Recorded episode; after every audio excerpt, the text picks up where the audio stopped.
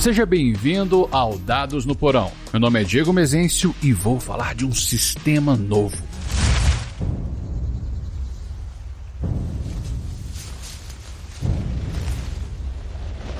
Primeiro, o que ouviram foi um barulho como de um furacão vindo do norte.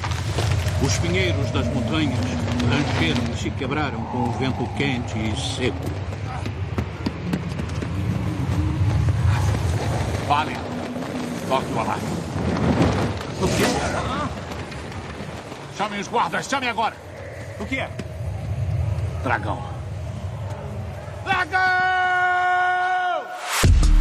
Já joga os dados na mesa, pega um pedaço de pizza e encha seu copo. Vamos explorar o Vale Nebuloso. Esse é o episódio 55, Dragon Bane.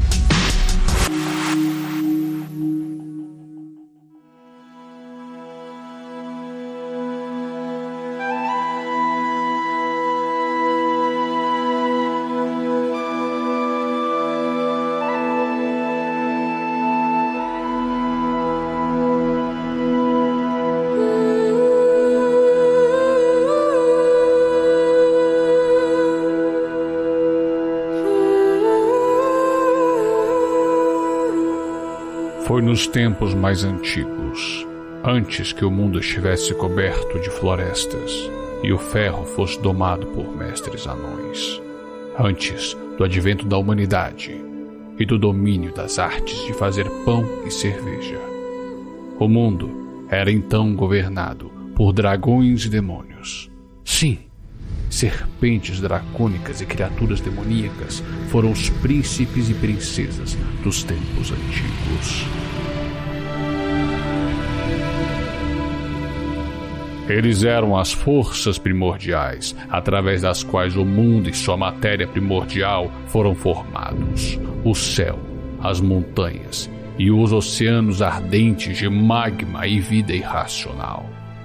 Eles eram princípios opostos que tornavam o mundo completo.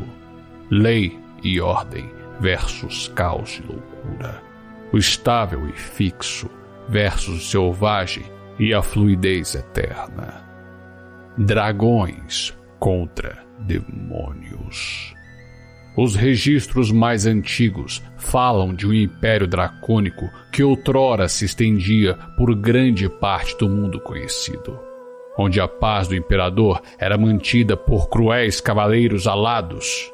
Mas os textos também contêm vestígios de um outro grande poder, de uma era diferente governado por príncipes demônios que envolviam o mundo em loucura e uma fúria selvagem. Restos desses reinos ainda repousam na terra sob nossos pés, nas profundezas das grandes florestas e nos abismos das montanhas. Adormecidas memórias de eras antigas, quando reinavam feras atrozes. A hostilidade entre dragões e demônios trouxe a morte e ruína para suas antigas civilizações. Parece quase uma lei fundamental da natureza que qualquer coisa criada apenas por dragões é corrompida por demônios, e qualquer coisa nascida da vontade demoníaca é reduzida a cinzas pelo fogo do dragão. No entanto, esta verdade básica e incontroversa também dá motivo para esperança, pois criou as condições para outras nações, onde humanos e outras raças puderam florescer e seguir seu próprio caminho. Mas os antigos guardiões da ordem e da destruição nunca deixarão o mundo entregue ao seu destino. Tão certo quanto a noite segue o dia, chegará novamente o tempo em que dragões e demônios lutarão pelo poder sobre a humanidade, a natureza e os mistérios eternos.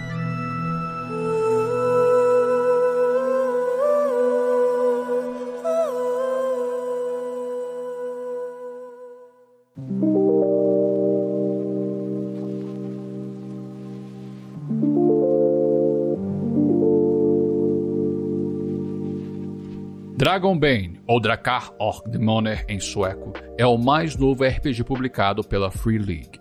Nele vamos embarcar numa região chamada de Vale Nebuloso, cercado pela cordilheira dos picos da presa de dragão. Podemos explorar o lago espelhado, a floresta de ferro, o bosque magno, descer o rio Martelo até o pântano assombrado, ou podemos ir às montanhas Martelo e ver o que nos espera na passagem Drakmar. Humanos, elfos, anões e halflings podemos encontrá-los no lugarejo no meio do vale chamado Confins, uma tradução livre para outskirt. Também podemos encontrar outras duas raças circulando pela região.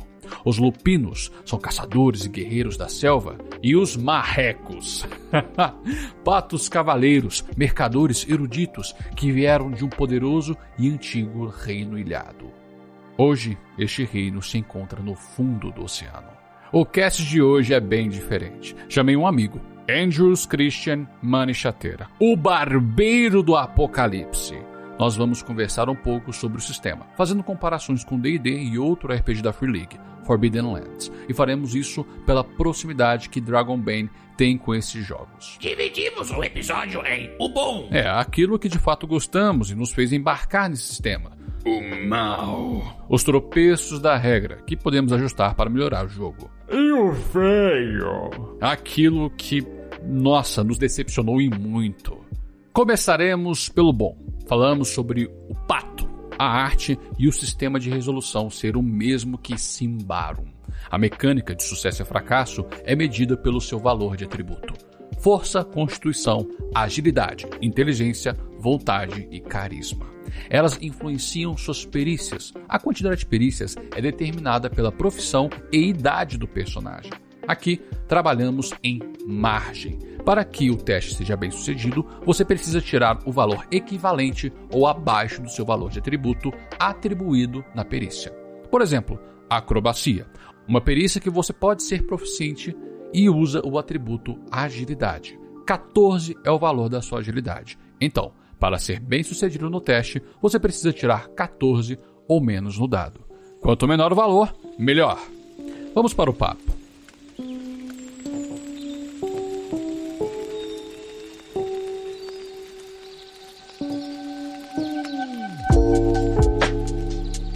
Andrews, meu amigo, muito obrigado por ter aceitado o meu convite e vir falar sobre Dragon Bane.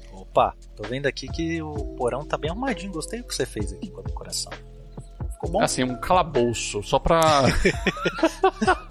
Ele chegar no estilo de Dragon Bane no novo jogo da Free League.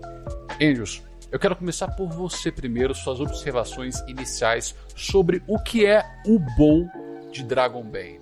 Rapaz, pra mim a melhor coisa do Dragon Bane são os patos. Tanto que esses desgraçados já colocaram na capa. Sim. Colocaram na capa um pato. O pato ali no ladinho. Pois é. Inclusive, eu vou usar essa arte na capa do episódio. Olha que interessante, eu sou um cara que torce muito o nariz pra essa maluquice de raça. Nas minhas mesas de D&D, eu defino só a raça básica. Não quero nada desses, desses Kenku, desses homem, homem rato, homem passarinho. Mas, cara, nesse livro aqui, ficou tão da hora, velho. Tem um pato. A gente vai amarrar um- um- uma coisa aqui, Andrews, porque o que a gente. Essa sensação que orna faz sentido e dá vontade de jogar é porque a própria arte do jogo passa esse sentimento. Sim. Você olha pra assim, caraca, eu quero jogar com isso. É a cara do jogo. A parte de, de arte do livro, ela tá bem similar e nisso dá pra perceber que eles aprenderam muito com The One Ring, né? Uhum. que evoca bem o, o clima do jogo, que é uma coisa que eles falham bastante no Forbidden Eu, Lands, por eu exemplo. não sei. Forbidden Lands. A arte Forbidden Lands ela se aproxima um pouco de D&D, porque na própria capa você já vê um autônomo, né? Em cima de um Velociraptor. Sim. Não, mas a arte interna, a arte interna do livro, cara, ela é, ela é muito heterogênea. Ah, entendi. Então você tem artes, é tudo tudo preto e branco, tudo traço, na verdade. Então você tem artes que são muito bonitas, artes com ilustrações com Ashura. E por outro lado, em outras partes do livro, você tem artes assim que parece que saiu da década de 90. Nossa senhora. Entendeu? É muito heterogêneo. Eu até entendo, tem aquela pegada é, old school, mas eu acho que eles perderam um pouquinho a mão no old school em relação à arte. Pelo menos para mim. A arte do livro não conseguiu evocar um clima, um tom pro jogo. Eu adoro as regras do Forbidden Lands, mas as ilustrações não conseguem, não conseguiram passar, pelo menos para mim, esse tom. Já o Dragon Bane, eu tô maluco com esse jogo, mano. É, porque tudo, como você falou, Forbidden Lands, as artes são heterogêneas. Você vai pegar um estilo na capa, outro estilo dentro do, do, do livro. Exato. Parece que é um erro dentro do produto. Sim. Enquanto se a gente pegar outros produtos da Free League, Dragon Bane, porque a gente tá falando de Dragon Bane, é tudo muito bem colocado. A própria Exato. diagramação da, da- das molduras, da própria fonte, dos tons, a gente tem fora da podcast que a gente falou sobre as artes, parece que tem um tom mais pastel. E é isso mesmo, mesmo com, com colo- colorações diferentes, este mesmo tom se apresenta para demonstrar isso aqui é tudo num universo só. Exatamente. Não dá aquela sensação de que eles saíram catando ilustrações a esmo. Apesar do traço ser meio cartunesco, né, um traço meio Disney, mas meio Disney das antigas, mas ainda assim a coloração, o tratamento que eles deram para as ilustrações não passam uma sensação infantil. Então você olha pro jogo, você- mesmo você vendo um pato, cara, não, não tem aquela cara de nossa, que joguinho infantil. Cara, isso é inspirador. Essa a palavra, é inspirador. Ela te instiga, ela te dá vontade de jogar. A Exatamente. própria característica parece que da arte, ela pertence a todas as faixas etárias. Você pode jogar com seus filhos esse jogo, porque é muito divertido você ver toda a caracterização dos personagens nas artes, mas também te, você que é adulto, você vai ficar instigado. É, um- é uma mescla muito louca, porque a gente foi falando sobre esse aspecto da arte, os tons mais pastéis. Eu me lembrei da terceira edição de D&D. Toda a arte, a capa chamava bastante atenção porque imitava um tom, as artes dentro também era como se fosse um diagrama mostrando os traços de cada raça, o que era muito interessante. Também chamou muita atenção de muita gente e eu tive esse sentimento novamente vendo essa, as ilustrações e toda a separação. E outra coisa que eu achei muito bom, Andrews, do jogo, você tá aí, né, Andrews? Tô aqui, tô aqui. Ah, tá. Você ficou muito quietinho, aí eu fiquei meio preocupado. Eu ativei o Pronto. modo ouvinte de podcast. Mas aqui, cara, o que eu gostaria de ressaltar é a própria separação dos capítulos, que é sempre separada com uma arte capitular, que chama bastante atenção, que retrata o que aquele capítulo vai apresentar, e a separação de regras gerais das opcionais. Puta que, que coisa maravilhosa, cara. São quadros verdes pedra para poder separar. Não, essas aqui são regras opcionais. Se você quiser usar, você usa. Agora, essas aqui que estão em outro quadrado, um amarelo mais fusco com bordas em verde, isso aqui é regra geral. Como se fosse um pergaminho, né? Exatamente. E, e tem outras caixas também que são explicações extras daquela regra, mas que não são opcionais. Então, realmente, assim, a diagramação é primorosa. E Andrews, saindo um pouco do campo da arte, da apresentação do produto, vamos falar por que, que as pessoas vieram escutar esse podcast, que é como é que esse sistema funciona. Certo. E uma das coisas que me chamou a atenção, que eu achei muito legal, é que não existe a nivelação de personagem. Você não tem a classe determinada de nível 1 ao nível X. Você faz a progressão do seu personagem através do uso das suas perícias. Isso é lindo. Cara, dificilmente você tem um RPG, pelo menos eu não conheço, nunca joguei nenhum outro RPG de mesa que tivesse um sistema de progressão com essa lógica, mas que fosse simples desse jeito. Porque eles conseguem fazer um sistema de progressão que você progride mais naquelas perícias que você mais usa, de maneira óbvia. Se você usa mais aquela, aquela perícia, você vai se desenvolver melhor nela. Quem já jogou Skyrim sabe do que eu tô falando. Só que eles fazem isso de uma maneira tão simples que você não precisa ficar marcando 50 milhões de bolinhas. Ah, é toda vez que você usa essa habilidade, aí você marca uma bolinha para. Não, cara, é simples e elegante. Então, em questão de regras, esse jogo ele consegue juntar uma pegada old school com soluções modernas muito bem-vindas. E isso da progressão, cara, nossa. Só de não ter nível, só de não ter tabela de nível com 500 habilidades para cada classe. Meu, isso tanto do ponto de vista como um jogador. Eu como jogador, cara, olhando aquelas tabelas de, de nível e classe de D&D, velho, Aquilo lá, tipo, é aterrador. Você fica, caramba, meu, são muitas opções, é muita coisa por onde eu começo e tal e tal. E do ponto de vista do mestre também, você tem que se preocupar com balanceamento de monstro, aventura, o quanto que eles vão ganhar de tesouro, porque se der muito tesouro, eles vão comprar item mágico e tal. Cara, esse, esse jogo não tem isso porque ele simplesmente não tem nível. Se você usa, é provável que você vai conseguir upar aquilo que você usou. É, é como se o, o próprio sistema te recompensasse por usar as suas mecânicas. Exatamente. E isso dá uma progressão mais orgânica pro seu personagem e pro próprio jogo. Você sente que o seu personagem está evoluindo dependendo do que acontecer na sessão. Eu acho que isso que chama bastante atenção sobre o sistema. É interessante que ao mesmo tempo em que eles conseguiram fazer um sistema de progressão simples, ele tem tudo o que a gente espera de um sistema de progressão. Então, quanto mais fraco você é, mais rápido você evolui. Quanto mais forte você, à medida que você vai ficando forte, ficando bom naquela, naquela skill, naquela habilidade, a progressão vai ficando mais lenta. É isso aí. Então, eles conseguiram, eles conseguiram fazer com que você evolua perícias que você de fato usa, ao mesmo tempo em que eles conseguem fazer uma curva de progressão. E isso da maneira mais simples possível. Só para a gente habituar o nosso ouvinte que, tá, que, que não leu o sistema e está curioso para saber, mas como é que isso funciona? Querido ouvinte, o sistema ele chama essa progressão de marco do avanço. Quando você tem um sucesso ou fracasso crítico, no sistema denominado como uma rolagem dragão e a outra demônio. Você pode marcar aquela perícia e no fim do jogo o narrador vai fazer algumas perguntas para você e dependendo das atividades daquela sessão, você poderá fazer uma rolagem de avanço. E você precisa, entre aspas, fracassar nessa rolagem. Ou seja, tirar acima do seu valor de atributo respectivo daquela perícia.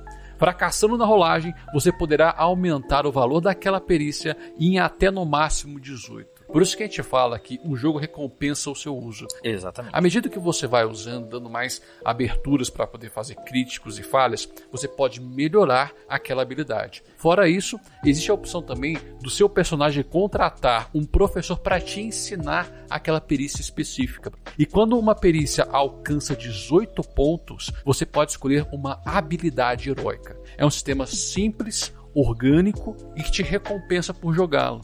Diferente quando você vai jogar outros sistemas de, de RPG, você pega as tabelas D&D, que, é, que é o clássico. Ah, você passou um nível, ó, você pega mais duas coisas. Você ganha isso aqui, automaticamente você ganha isso aqui. Tá, mas eu nunca usei isso. Dane-se. Você ganha isso aqui. Uma coisa que a gente esqueceu de, de falar, Andrews, hum. que é o, o próprio sistema de resolução do jogo. Ah, sim. Porque ele a galera que escutou o podcast de Simbaron é, vai saber que existe uma similaridade.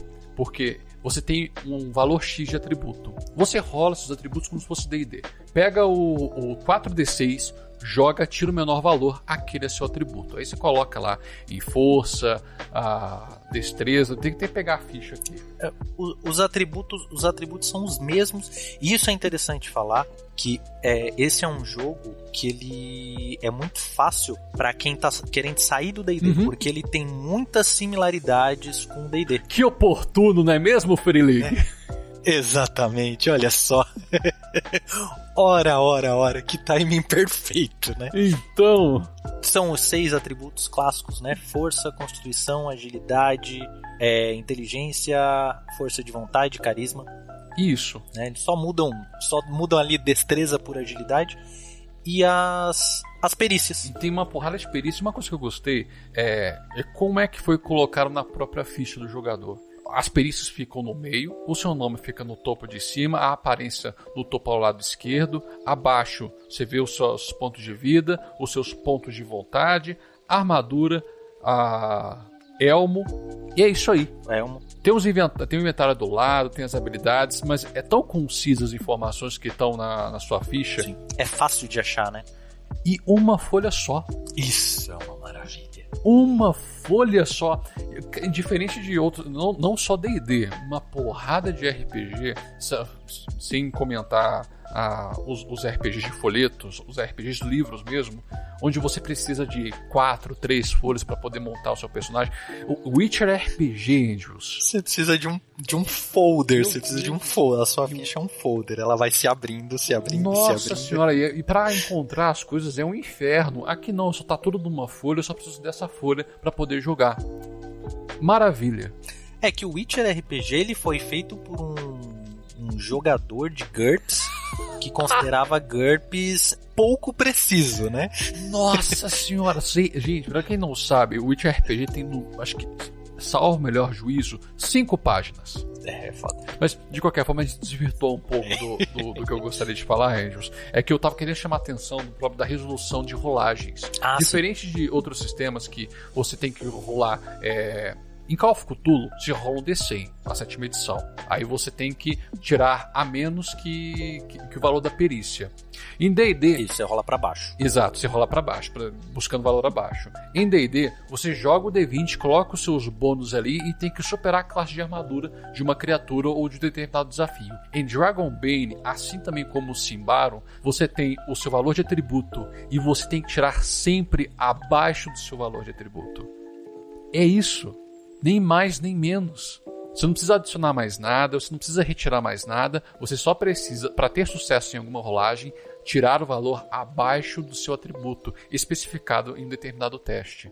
Antes, isso vai dar um nó na cabeça das pessoas, hein? Vai. Porque a galera não está acostumada com isso. Talvez em Call of Cthulhu, não, aí eu consigo entender como ou porquê, mas em, em jogos medievais com esse tipo de sistema que tem muito próximo do D&D, vai olhar assim, peraí, como assim eu tenho que tirar menos do meu atributo. Quanto mais baixo o resultado, melhor. Como assim, quanto mais Realmente. baixo o resultado? Não, não entendi isso. Eu tava pesquisando esse Dragon Bane, ele, né, ele é a nona edição de um, de um jogo sueco e tal. Ao que, ao, ao, que eu, pelo que eu entendi, as edições anteriores elas são bem baseadas no BRP, né, que é o Basic Role Playing, que é a base também do Call of Cthulhu. E parece que as edições anteriores elas usavam D100 também.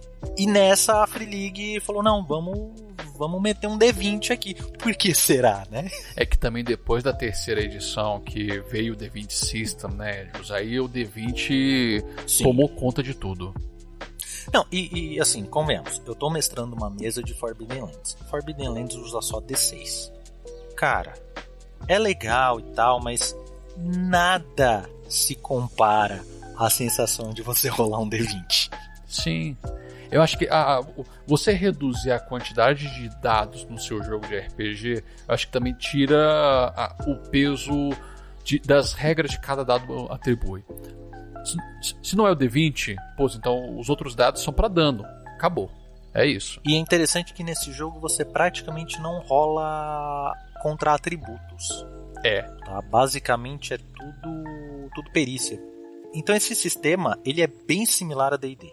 Então assim, quem é, é, saiu do D&D para jogar Dragon Bane vai se sentir muito em casa, vai encontrar coisas muito familiares. O, olha que interessante, a perícia aqui na, na ficha tá lá. Você tem uma bolinha que é para você marcar o marco de, de evolução, né? Do lado tem um traço para você colocar o valor do rank daquela perícia e aí tem lá o nome da perícia e entre parênteses o, a abreviação do atributo no qual ela é baseada. Meu, isso é muito D&D, isso é muito familiar para quem joga D&D. Mas a melhor coisa, e eu acho que isso é uma grande vantagem em relação ao D&D, esse jogo você tem perícias para armas diferentes. Nossa, então é tipo assim, ah, você é um guerreiro, então você sabe usar todas as armas do mundo. Não. Não, não, não. Você vai ter perícias de armas. Então você pode ser o pica das galáxias no machado, mas pode ser uma anta usando uma lança. Você não tem mais lá um bônus base que todos os seus ataques vão ser pelo menos aquela base. Não. Você pode ser um cara muito bom no machado e se ver tendo que usar um martelo. Você vai ter dificuldades. E as, tem as skills secundárias que você pode é, ganhar usando, comprando ou pegando a, as habilidades heróicas. Você pode colocar aqui, deu uma lista em branca. E outra coisa, falando sobre essa, toda a questão de equipamento, de habilidade e tudo mais, você tem uma lista de armadura e ela não, ela não trata assim da dificuldade da pessoa te acertar, e sim quanto dano ela consegue proteger você. Exatamente. Igual o Simbaro. E uma coisa interessante, olha só, é, a armadura ela pode te causar dificuldades na esquiva. Ela pode, a armadura ela pode inclusive dificultar você de se defender. Então você abre mão é, é, de uma mobilidade para se esquivar em prol de uma maior proteção que aquela armadura te dá. E todos os seus itens têm durabilidade. Se você não cuidar dos seus itens, você pode perder aquele item. Olha que coisa. Quer dizer. É verdade. Quer dizer, às vezes não.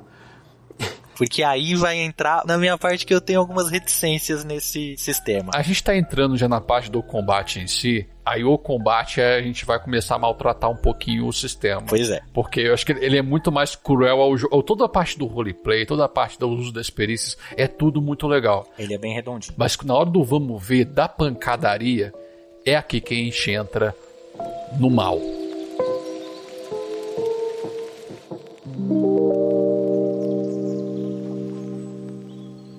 Entraremos no mal. Infelizmente, se trata do combate do jogo e a durabilidade dos itens. Nossa crítica é focada na forma como a regra foi escrita, mas primeiro eu vou te dar um contexto da peleja. O combate funciona em rodadas aleatórias. Assim que começa, o narrador pega um baralho de 10 cartas numeradas, embaralha e pede para cada jogador tirar uma. O número tirado é o turno que você agirá. No fim de toda rodada, o narrador recolhe as cartas, embaralha e faz o mesmo processo novamente. Isso é muito legal. Na rodada, você tem uma ação e um movimento. Há diversas ações no livro, como atacar, disparar, esperar, descansar, ajudar, entre outras que você pode fazer no seu turno. E existem outras duas ações que você faz fora do seu turno: desviar e aparar. Veja bem, você só tem uma ação e um movimento. Se você agir fora do seu turno para desviar ou aparar, no seu devido turno não poderá fazer mais nada, pois a sua ação da rodada já foi realizada. Agora vamos ver o papo que daremos mais detalhes sobre isso. Então, assim, o bom a gente já viu tudo isso, né? Bem similar a D&D, o sistema, o core do sistema, a lógica do sistema é simples. Só que começa a entrar umas. Ah, uma coisa que a gente não falou que eu acho que é, que é importante. Esse sistema ele também tem a mesma mecânica de vantagens e desvantagens da quinta, da edição. edição. E também salvaguardas contra a morte. Mesma coisa. Exatamente. Mesmíssima coisa. Que só a única diferença é que é, vantagem e desvantagem é chamado de boom ou bane. Uhum. E mais legal, você pode acumular booms ou acumular banes. Então você pode, tipo, rolar 5D20 e escolher o melhor resultado entre os 5. É. Ela pode dar umas merdas, mas é interessante. Agora, o mal nesse jogo, eu achei o seguinte. Sabe quando eles prometem ser bem disruptivos, trazer coisa nova, mas parece que no meio do caminho eles tiram um pouco o pé e falam: "Ah, não, não vamos fazer tão assim". E eu fiquei com essa sensação. Eu diria que eles se tropeçam nas suas próprias regras. Sim. Tem uma regra específica que eu queria já iniciar aqui, é a regra de desviar e aparar. Putz. Essas duas regras desencorajam uma na outra. Exatamente. Se você é um guerreiro, você vai fazer mais aparar do que desviar. Se você não é um guerreiro, é muito melhor que você desvie sempre. E é isso. Eles não te dão nenhum incentivo a você aparar um golpe só existem desvantagens ao aparar um golpe. Mas o que eu quero falar, que você comentou, que todos os, os equipamentos têm durabilidade. Uhum. Na verdade, não. E isso eu achei o grande problema deles. Isso que eu achei que eles foram e no meio do caminho desistiram. Eu sei que você vai falar. Só as armas têm durabilidade. Exato. A armadura que eu, eu via hoje mesmo que a armadura não tinha durabilidade. Assim, peraí. Simplesmente não tem, não tem durabilidade. E outra coisa, no livro de aventura tem uma parte que eles especificamente estão descrevendo lá um, um casal de de ferreiros do hub central da aventura e eles falam: olha, eles podem reparar qualquer arma ou armadura danificada. Aí eu li aquilo e falei, não, peraí, será que eu pulei alguma regra de durabilidade de armadura? Aí voltei pro livro de regras e falei, não, não tem. Uhum. Então, esse tipo de coisa que aí faz a gente dá aquela coçadinha na cabeça, sabe? Fala, rapaz, estava tão redondinho, agora Tava tão tá. bom até aqui. Exatamente. Chegou no combate e desandou um pouquinho. E aí, é, fazendo um paralelo ao Forbidden Lands, o Forbidden Lands ele tem uma regra muito redondinha de durabilidade de item. Que ela se encaixa no sistema de regra muito bem. Todo item tem uma durabilidade e a durabilidade é simplesmente o bônus que aquele item confere a você numa determinada ação. Então, se o item ele te dá mais um de bônus, ele tem um de durabilidade.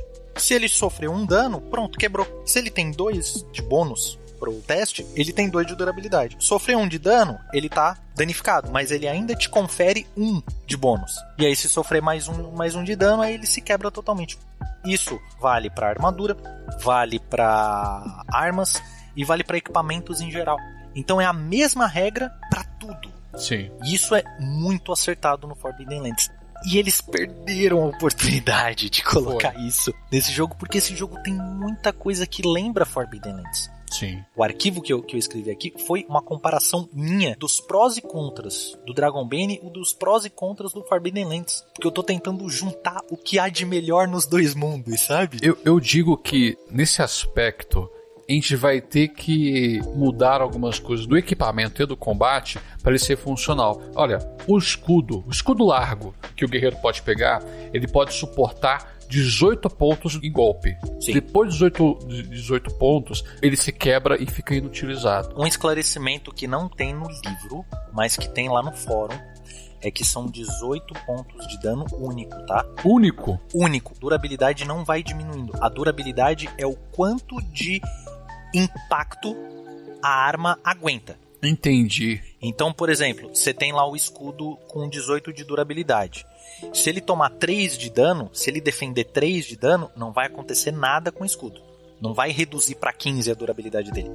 O escudo só vai se quebrar se ele absorver 18 ou mais de dano num único golpe. Caraca, não, isso já mudou totalmente a minha perspectiva, porque essa informação não tem no livro. Pois é, não tem. Se tem, eu deixei escapar, eu perdi em algum ponto, mas hoje de tarde eu tava lendo no fórum e alguém levantou essa dúvida. Falou, é, é eu vou descontando da durabilidade, não vou. Aí um cara lá que eu acho que é moderador do, do fórum, ele falou, não, não, é dano único. Se você tomar dois golpes no mesmo turno, entendeu? não soma os dois golpes que você tomou. Nossa, cara, não, isso já mudou porque, na minha perspectiva, Andrews, se três goblins acercassem um guerreiro que tem habilidade defensiva com escudo, que, veja bem, pessoal, a gente vai entrar em outro problema que na sua rodada você pode fazer uma ação e um movimento. Se você fazer uma reação para se defender, você perde a sua ação, você perde o seu round. Exatamente. Que isso é uma coisa que também é derivada, não só Forbidden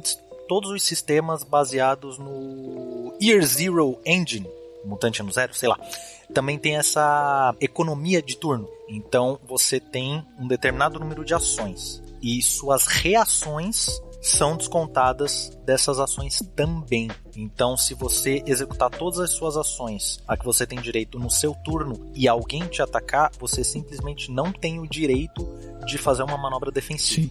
E, e agora, reiterando aquilo que eu estava falando antes, que na, no meu raciocínio, lendo as regras pela, pelo que elas são aqui no, no PDF, dava a entender que se eu conseguir três ataques e esses três ataques limarem os 18 pontos do meu escudo, no primeiro round meu escudo ir embora. Pois é. Não, por isso que a gente fala, não vale a pena usar escudo. É muito melhor eu fazer esquiva. Mas se eu usar esquiva, eu só posso fazer só uma vez. Exatamente. Porque é a minha reação e eu recebo outros dois golpes de graça. Exatamente. É por isso que existe um problema sistemático nesse jogo. Não, não é que, nossa, é um jogo mortal. Não, o jogo mortal tudo bem, mas as próprias regras não conseguem se sustentar em alguns aspectos. Por exemplo, agora, é, sem essa informação que o dano seria único, que faz muito mais sentido, assim, pô, é, é quantos pontos que o determinado equipamento suporta receber. Sem quebrar E ficaria por assim mesmo. Sim, porque realmente, tô vendo aqui a, a descrição, tá falando durabilidade determina quanto de dano você pode aparar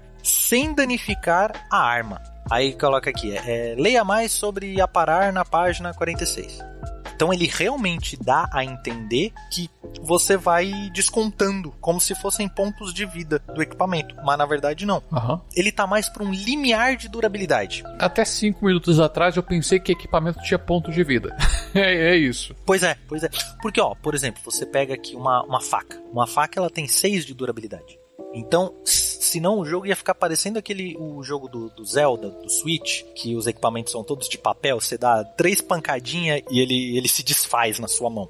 Mas essa durabilidade, olha só que interessante.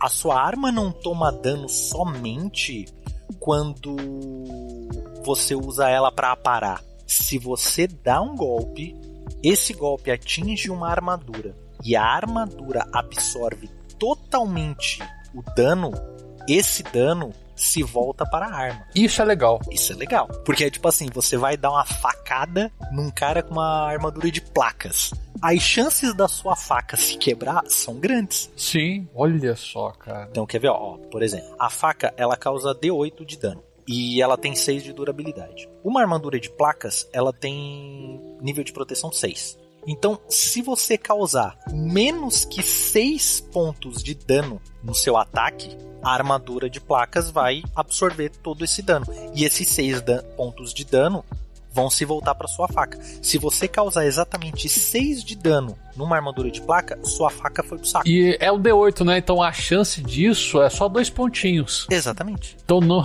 nossa senhora. Só que da mesma forma, eu sinto muita falta que a armadura também tivesse uma durabilidade. Aham. Entendeu? Porque assim, eu já, já percebi aqui que o dano que a arma causa não tem nenhuma relação com a durabilidade dela.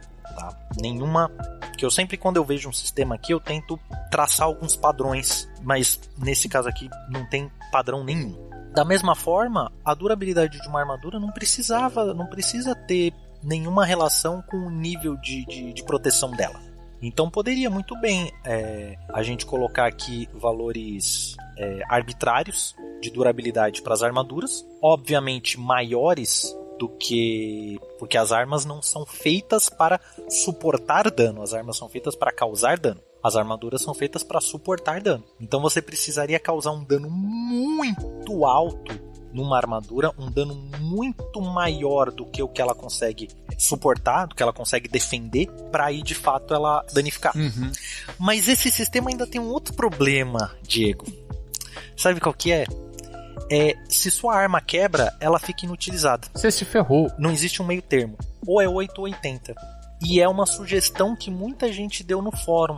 Falou, poxa vida, se sua arma tá danificada, não poderia ser. Você pode continuar usando ela, mas todo o ataque Só que metade do dano. ou metade do dano, ou de repente você faz o ataque com um Bane. Bastante interessante isso, viu?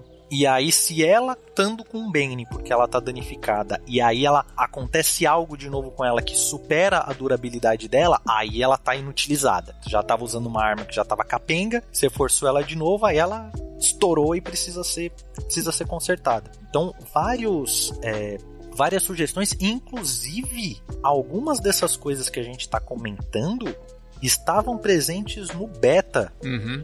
desse jogo e foram retiradas. Não precisava ter tirado. Era tão. Pois é, como por exemplo a questão do escudo que você estava falando. Porque assim, você defende com escudo, beleza. As chances de você tomar, sei lá, 15 de dano aparando com escudo não são tão remotas, mas não é algo também tão corriqueiro. Só que da mesma forma, você não tem nenhuma nenhum incentivo para usar um escudo ao invés de usar, sei lá, a sua espada para aparar, entendeu? Exceto pelo fato do escudo ter muito mais durabilidade. Só que quando você se esquiva, você primeiro, se você for bem sucedido na esquiva, você não toma nenhum tipo de dano, você não corre o risco de danificar seu equipamento e além disso você consegue movimentação grátis para se afastar da ameaça. Então é muito mais interessante você é, se esquivar do que você a parar. É, é, vem no problema que eu mencionei no início, cara. É, o próprio sistema, se ele tropeça nas suas regras, ele te faz limar uma determinada regra e usar outra. Exatamente. Que aí, no final das contas, fica aquilo. Fala, pô, na teoria é lindo. Na prática, ninguém vai aparar, ninguém vai usar um escudo. Todo mundo vai esquivar, vai perder sua ação e vai ficar, acho que rounds e rounds nesse vai e vem. Exatamente. Cara. Fica parecendo Dark Souls. É. Todo mundo pelado dando cambalhota, porque dar cambalhota é mais efetivo do que defender com escudo. Sabe o que é engraçado, Rangers? O próprio livro fala. É mais interessante o seu inimigo atacar primeiro e se ele errar, você ataca ele de volta. É a abre a oportunidade de ataque, você ataca. Se não abrir a oportunidade, então desvia, você tenta se defender, porque o, os pontos de vida das, dos personagens são poucos e algumas armas dão muito dano. Exatamente. Tem martelo aqui que tá 2d8. E a progressão de ponto de vida, ela é com habilidade heróica. Yeah. Então é muito difícil você conseguir aumenta. Primeiro que você não, não aumenta atributo, não, né? É só perícia. Não tem progressão de atributo, só progressão de perícia. E você só consegue aumentar HP ou ponto de força de vontade através de habilidade heróica, que seria os talentos. Isso. E é muito raro você conseguir. Aí você fica, pô, mas eu tenho tanto talento legal e aí eu vou ter que abrir mão desses talentos mó legais aqui para pegar aumento de, de HP. Então, realmente é bem mortal nesse ponto. E a gente tá nem considerando que dependendo do seu atributo, o seu atributo vai te dar um bônus de dano no seu ataque. Exatamente. Isso serve tanto para personagem quanto para NPC. O NPC pode dar, por exemplo, aqui, um, um machado de, duas, de, de uma mão é 2d8, mas se a criatura tiver de 17 para cima no seu atributo de força, vai ser 2d8 mais um d6. É, o, o personagem pronto, né, que aquele lupino, né, o Baston Bloodjaw. Sensacional. Tem uma lança longa. A lança longa dele causa 2d8. Só que ele tem um bônus de dano de força de d6. Então ele causa 2d8 mais 2d6. Tem um outro cara aqui que ele é cavaleiro, o Pato o pato cavaleiro, ele tem D4. O machado de batalha dele causa 2D8 mais um D4. Então, cara, é muito dano. E olha o HP que ele tem. Ele tem 14 de ponto de vida. É, só aqueles golpes, se acertar, é para deitar num só. Claro que ele tem uma armadura que, de placas que absorve 6. Mas, meu, quantidade de pontos de vida são ali pequenas, pontos de vida é a mesma, o mesmo valor que você tem em constituição. O máximo de pontos de vida que você pode ter é 18. Exatamente. Exatamente. Se você tirar 18 no, no dado ainda. É, você pode aumentar com aquela habilidade heróica é, robusto. Isso, é. de, de aumentar.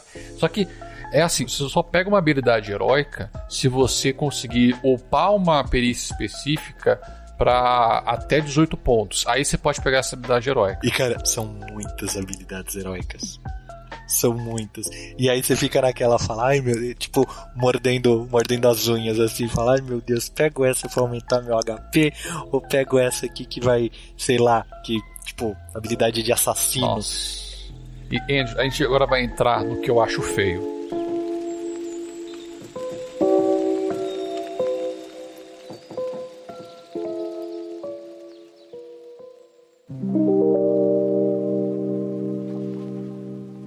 O feio. E aqui você nos escutará criticarmos muito o sistema de magia, que é voltado somente para uma profissão, o mago, e também iremos criticar a regra de contraposição de rolagens. Como feito nos dois últimos papos, faremos a comparação com outros sistemas. Primeiro, vou te contextualizar sobre a magia. O mago é a única profissão que o jogador não recebe habilidades heróicas de início. São essas habilidades que permitem ao aventureiro performar melhor em combate. Em vez disso, ele escolhe uma das três escolas arcanas: animismo, elementalismo ou mentalismo. O mago pode pegar somente as magias da sua escola. Claro que isso é no início, e juntando todas as escolas e magias gerais, há 49 magias. Só isso.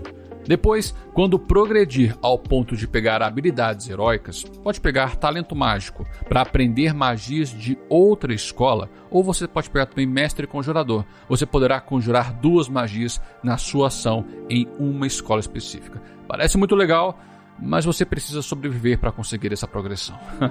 Isso é bastante difícil. Também é mencionado sobre o poder da vontade. São pontos equivalentes ao seu valor de vontade e permitem o personagem utilizar características da raça, habilidades heróicas e as magias. Bem, já falei demais. Vamos para o papo. O sistema de magia, ele não encoraja você jogá-lo. Exatamente. Porque você tem todas as desvantagens do mundo. Você tem muita habilidade, mas você tem pouca magia. Talvez, é claro que com os novos suplementos vão vir novas magias, mas o que a gente tem agora é muito pouco. E as magias são bem sem inspiração, né?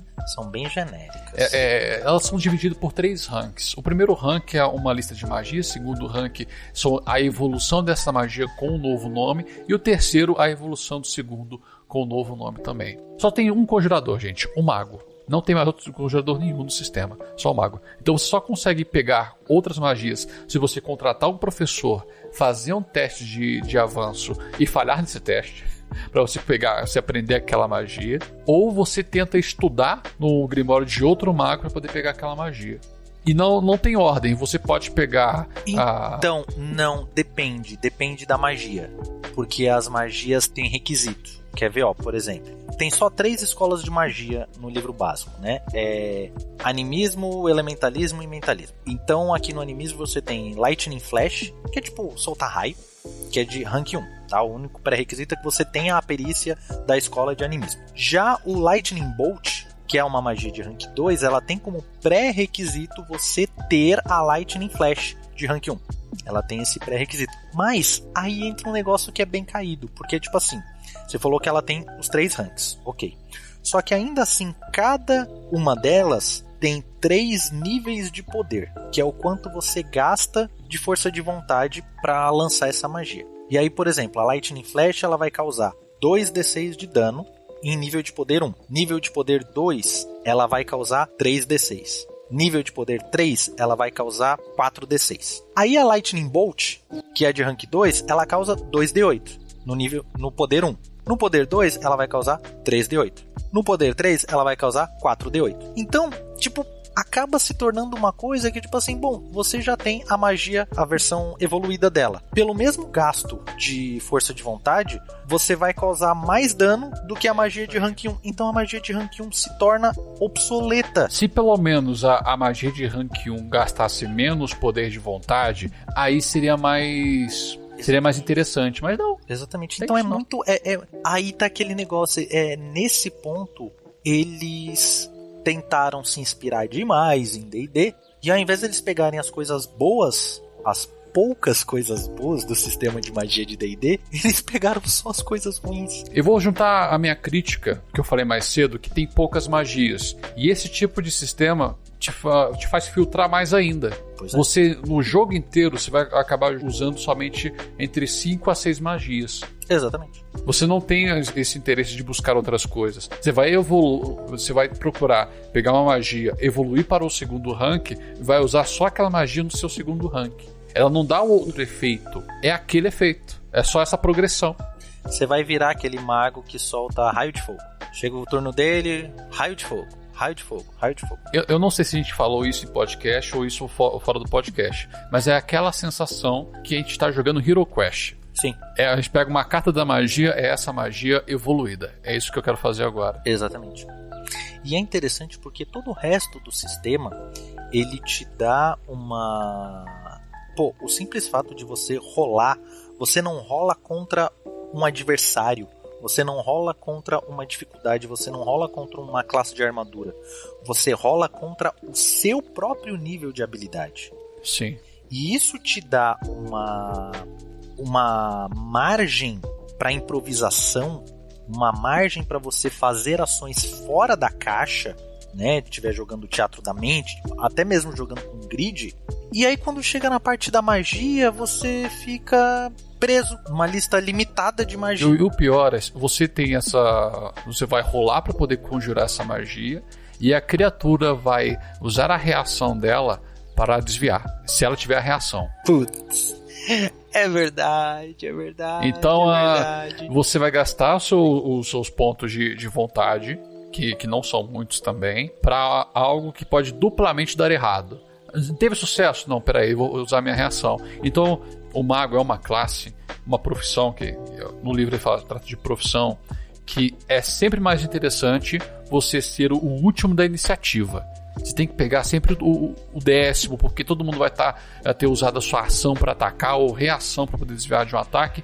É aí sim, se todo mundo usar sua, as criaturas usar a sua reação ou seu ataque para atacar os seus companheiros, você usa uma bola de fogo ou, um dispel ou qualquer outro truque mágico para poder fazer alguma coisa. Caso contrário, não e torcer para você não não apanhar. Exatamente, porque senão você tem que gastar sua ação para se esquivar, para se defender e aí você perde sua oportunidade de lançar uma magia. É Dark Souls, é sem roupa mesmo, vai dar uma rolada do lado e vamos torcer. É um jogo inteiro. Exatamente. de aparar, desviar e quando abrir oportunidade você ataca. E num primeiro momento isso é bem interessante porque o próprio combate é assim existe uma mecânica que, é, que eu vou falar que é o meu feio, né? Embora magia também, para mim, a parte de magia foi uma decepção, porque eu tava lendo o livro, eu tava tão encantado com as soluções que esse, que esse sistema é, me apresentando que eu falei, quero ver o que, que eles vão fazer com magia,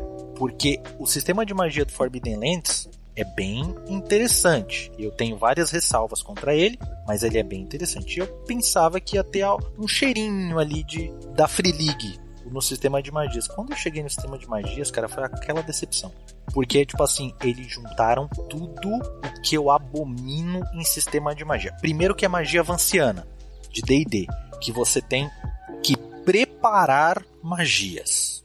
Você não tem um limite de magias por dia, que eu acho uma estupidez, mas ainda assim você tem que preparar magia. Yeah. Além de tudo, eu não posso usar todas as magias que eu conheço, porque todo dia de manhã eu tenho que pre... eu tenho que decorar as magias que eu vou lançar. Cara, eu acho isso horrível. Além disso, você tem uma lista limitada de magias que torna o mago um, um, barril de bola de fogo acho isso tão pobre, sabe? De, de, a gente tá lidando com um jogo que é de imaginação, entendeu? Por que, que o mago ele não pode fazer algo é, diferente do que aquela receitinha de bolo que aquela magia é, é, estipula para ele fazer? O mago ele é o cara inteligente, ele é o cara que estuda para dobrar o tecido da realidade. E por que, que esse dobrar o tecido da realidade é lançar uma bola de fogo? E Dragon Sim. Ball intensifica muito isso, cara. A primeira magia, que se ele pegar elementalismo, é claro, né? Vai ser. A primeira vai ser Firebolt pra ele levar pra uma bola de fogo e ficar ali. Porque não, você não ganha. Você não ganha essas magias. Você tem que estudar essas magias. Sim. Você, no começo, você escolhe algumas magias. De rank 1, sim. Isso. Truques você escolhe, acho que seis, seis magias, alguma, alguma coisa do tipo. Tem os truques também, né? A diferença é que os truques, nesse caso, para você lançar um truque, você gasta um de força de vontade. E as outras magias é no mínimo dois. Então é uma coisa tão. E, e, grande parte desses truques é floreio. Deixa eu dar uma olhada aqui no, no truque. O nome do truque: abrir fechar. Você abre ou fecha uma porta destrancada até 10 é, é, dentro de 10 metros que você possa ver. É taumaturgia praticamente. É. Vai lá e abre a porta. É, tipo, Por que, que eu vou gastar meu força de vontade sendo que eu posso ir até lá e Isso abrir? aqui foi muito feio, muito feio. Eu, eu, eu pretendo narrar Dragon Bane um dia, mas eu acho que eu vou trazer as minhas próprias magias e um, um outro sistema de, de magia. Sabe quando você já tá no, você tá mestrando a mesa, mas tá bem no final, já tem seis horas de mesa e você já não aguenta mais? É. E você, tipo, começa, tipo, ah, dane-se, vai assim mesmo o sistema de magia está com essa carinha, ah. assim, de, de. Ah, faz de qualquer jeito aí, só pra gente terminar o livro. É só uma classe mesmo, e vamos dar ênfase nas outras. É só uma classe. Pois é. Pois é. E, e meu, realmente, essa parte é, é, muito, é muito feia. É pela falta de inspiração. Pela falta de inspiração. É, é muito feio. É muito feio. E tem isso, né? Você, para você lançar uma magia, você precisa passar no teste da sua perícia daquela escola de magia. Se você não passa, você gasta o, H, o W, o, os pontos de força de vontade e lança magia. Só que aí o alvo, se ele tiver uma ação disponível, ele pode aparar ou se esquivar. E ele, como é que ele apara ou esquiva? Ele rola contra a própria skill dele de aparar ou esquivar. Então é tipo assim, o seu poder é, mágico não vai influenciar a dificuldade que tem de resistir, de se defender. Da pessoa de resistir, sim. Eu acho que ele não, ele não consegue aparar magia. Porque aparar tem que ser combate corpo a corpo. Mas desviar não tem limite. É, a, a criatura ela vai estar tá usando o atributo dela para desviar. Se ela tiver 18 de atributo e acertar um 18, se dependendo do seu sucesso, se você não, se seu sucesso for, for abaixo de 18, tá valendo. Caso contrário, se você equiparar o, o, sucesso da criatura, quem sai vencendo é a criatura. Pois é. E detalhe, pode aparar sim. pode aparar? Aqui, tá, tá, tá escrito. Não é possível. É, aqui na, na Lightning Bolt, por exemplo. Aí piorou a minha situação. Metal Armor, é, é, armadura de metal não tem efeito, mas a magia pode ser esquivada ou aparada como um ataque à distância. Ataque à distância você só pode aparar com escudo. Com escudo, sim. Eu não me incomodo com isso. Só que isso é tipo assim, torna o uso da magia torna o custo muito alto. Porque, tipo assim, ah, mas se você atacar o cara, ele também pode aparar. Tá, só que pra atacar você não gasta nenhum recurso. para você dar, fazer um ataque corpo a corpo ou atirar uma flecha, você não gasta nenhum recurso. Não. Pra você lançar uma magia, você gasta um recurso. E mais, se você ficar sem poder de vontade, sem willpower, para poder conjurar magia, o livro fala, você pode gastar pontos de vida para poder conjurar magia. É, é, mais desvantajoso ainda, você está se enfraquecendo ainda mais para poder conjurar magia, pode ser parado. E aí essa parte do texto também tá bem feia, porque ele fala que você é, sacrifica alguns pontos de vida para trocar por ponto de força de vontade para abastecer essa magia. Uhum. Só que depois ele te, ele te fala, então, só que esses pontos de força de vontade tem que ser no momento, depois eles se esgotam. Tipo. tá, tá te dando docinho aí, do nada, tipo, tiro doce, sabe? Ah, você gastou vida para ganhar willpower? Tem que usar agora, hein? Se não usar agora. Hum. Fora que, se você tirar um, ou melhor, tirar 20, você rola um medical mishap. Que é tipo, você rola um D20 e aí ele tem uma tabela aqui de merdas que acontecem é, quando você lança magia. Então ela vai desde da magia é, é, te deixar tonto, né? Que é um, algo que todos os seus testes vão ser feitos com desvantagem, até a sua magia atrair um demônio de outra dimensão que te ataca no próximo turno. Alegria! Nossa, que felicidade! Não faz. É assim, por isso que a gente fala que o, o, o próprio sistema te desencoraja de pegar essa classe. Porque é, é muito é. desvantajoso para você e para seus companheiros. E assim, isso pode ser consertado tranquilamente.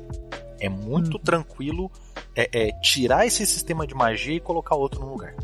Entendeu? Mas é, é decepcionante disso ser o oficial. Vamos pro meu feio? Por favor. Vamos lá. Então, o meu feio também seria aí a parte de, de magias. Porém, eu quero só dar uma expandida nisso. Porque tem uma regra de rolagens é, resistidas. Uhum. Que, cara, eu achei tão merda. Mas tão merda. Primeiro que tem isso, né? O combate, tipo assim, você ataca, você precisa passar no seu ataque. E o seu alvo pode se defender. Se o seu alvo passar na defesa ou na esquiva, você acertou o ataque, mas seu ataque não causou dano. Entendeu? Então, mas até aí, beleza. É do jogo.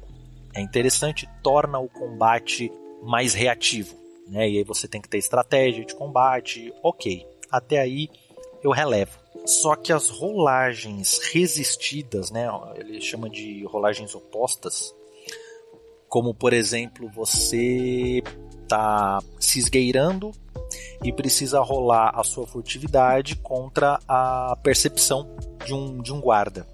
Cara, é tão mal resolvida. O que, que o livro fala? O livro fala o seguinte: você vai rolar a sua. Nesse caso, você rolaria a sua furtividade. Aí, se você falhar, falhou, o cara te achou. Né, fez barulho, o cara te achou. Se você passar, beleza, você está sendo furtivo. Mas o guarda ainda vai fazer o teste de perícia dele de percepção. Se o guarda falhar, beleza, você passou desapercebido. Mas se o guarda acertar, então vocês dois acertaram, ganha aquele que tirou o resultado menor. Tá. Num primeiro momento isso parece uma solução interessante. Mas aí quando você pensa, poxa vida, o meu personagem tem 18 de furtividade e o guardinha tem 10. Eu tirei 3 no dado e o guardinha tirou 2. Isso significa que o guardinha me achou. Poxa vida, meu personagem é um, é um ladrão super ultra putz com 18 de furtividade. E só porque o guarda tirou um resultado mais baixo no teste, ele me achou? Mesmo eu tendo sucesso, se ele tem sucesso, tem este porém. Exatamente. Essa foi uma discussão infindável que até hoje no fórum os caras não chegaram num, num consenso. Porque a sensação que dá é que nesse caso, quando ambos têm sucesso, torna o nível da sua perícia irrelevante sendo que o que vale é o resultado mais baixo. Então não adianta nada você ter 18 numa perícia, aí falar: "Ah, não, mas o cara com 18 na perícia, ele tem mais chances de acertar. O cara com 10 na perícia, ele tem menos chances de acertar". Tá, mas a partir do momento que ambos acertam, se torna irrelevante, porque aí vale quem tirar um resultado menor. Exatamente. Então, isso assim, é o tipo de coisa que você lendo o livro, você, isso passa. Mas durante um jogo, isso pode gerar uma situação tão chata, tão chata, que pode mudar completamente a percepção que o mestre e os jogadores têm do jogo. Eles podem pegar e falar: Nossa, mas que merda, então de que adianta eu ter, ter uma perícia tão boa? E aí isso pode acabar com toda a reputação, com toda a, a, a graça que o sistema tem. Entendeu? Numa coisa simples. Sabe, e era uma, é uma coisa tão, tão simples também de resolver e tá no próprio. tá em casa é só distribuir um modificador de dificuldade. Pois é. O guarda ele tem que é. 10 de, de observação? Beleza, então ele não tem modificador de dificuldade. Ele tem 12? Ótimo, então nós- nós vamos reduzir o seu teste para o sucesso 16. Você tem que tirar 16 para baixo. É só isso. Aí, é, e é isso que eu achei bem legal nas, na, no fórum. Porque alguém dá uma solução e alguém vem e Ó, mas tem isso aqui. Isso vai de encontro a isso aqui. E aí a galera vai pensando. Eu gostei muito do fórum que não virou uma guerra. Virou uma troca de ideias mesmo. Exato, a gente tá tentando uma solução, porque a a galera tá, tá ativa conversando no fórum, falando sobre as regras, porque o jogo é legal, o produto é. é. bom, mas existem melhorias para ser feitas nele. Exatamente, exatamente. Então o meu feio é, é isso. Essa parte do, do- das é, é, jogadas resistidas. O que fica mais feio ainda, porque o- parece que o- os autores sabem que a regra ficou esquisita e eles tentam justificar. Hum, Tá. Eles colocam assim: rolagens opostas raramente são usadas no jogo e somente quando alguém está ativamente se opondo a você. Então eles já estão, eles e, e isso tá no primeiro parágrafo da explicação de rolagens opostas. Então aqui eles já estão justificando, tipo assim, ah, você não gostou? A regra ficou mal resolvida, mas tudo bem. A gente você quase não vai usar isso. Quando na verdade quem na decide prática isso não é verdade. exatamente o quanto isso vai ser usado no jogo, isso varia de mesa para mesa, entendeu? Então, várias existem soluções bem interessantes. E aparentemente eu vi, eu não, não tive acesso ao beta, mas eu dei uma olhada no, na lista de mudanças do beta para a versão final. e o mais interessante é que a solução de vários desses problemas que a gente falou tava no beta. Não é possível, Andrews. Eles tiraram, Não, não é possível. eles tiraram, cara. Sério, sério. Por exemplo, só rapidão. É a questão da, da diferença entre esquiva e aparar. Na versão beta, quando você se esquiva, falha ou, ou, ou acerto. Você se esquiva se jogando no chão. O que significa que você vai gastar uma ação, se eu não me engano, de movimento para se levantar. Então ele te dá uma desvantagem para esquiva. Eles tiraram essa desvantagem. Então você se esquiva e ao invés de você se jogar no chão, você se afasta lindamente como um, um Deu, Legolas. você deu um benefício. Exatamente. Tiraram a desvantagem e deram um benefício. E no, no, no beta, o, quando você apara com um escudo, você ganha um boom. Você faz o teste de aparar com vantagem. Então ele te daria um motivo para você aparar com um, um escudo ao invés de aparar com a sua com a sua espada, por exemplo. Na versão final, eles tiraram isso e transformaram isso numa habilidade heróica. Agora, para você aparar com um escudo com vantagem, você precisa ter uma habilidade heróica ao custo de dois pontos de força de vontade. Uma coisa que eles falaram na própria criação do personagem era assim: você pode pegar qualquer habilidade que você quiser. Só que não. A prática do jogo, você tem que pegar é, determinadas é, habilidades, senão você vai ficar muito frustrado. É, é, é aquele. Você vai apanhar que nem um cachorrinho. É aquele negócio, né? Tipo, ó, você pode escolher qualquer cor, desde que seja preta. Nossa senhora, o que, que, que, que aconteceu, Free League? Acho que eles foram finalizando rápido demais. Eu acho que foi isso. Exatamente, porque eles Eu começaram vou muito pegar bem. o beta e usar as regras do beta. Pois é, é, cara. A regra tá mal resolvida, pra mim não é tão feio. O feio é que a regra não era mal resolvida. Eles tornaram a regra mal resolvida. Era boa, eles tornaram mal resolvida na versão final. Ai, meu Deus do céu. Mas ainda assim, né? Porque pô, a gente tá aqui, a gente falou 20 minutos bem do jogo e 3 horas e meia a gente falou mal do, Exatamente. do jogo. Não, Mas ainda assim, mano, eu tô morrendo de vontade de jogar esse É. jogo, velho. você gosta da coisa, você vai, você vai aprofunda, você tenta buscar entender e quando você entende, vê- os defeitos ficam mais aparentes. A gente vê esses defeitos, a gente vai procurar corrigir esses defeitos para que o jogo, que pelo nosso primeiro olhar foi bom, fique melhor. Exatamente.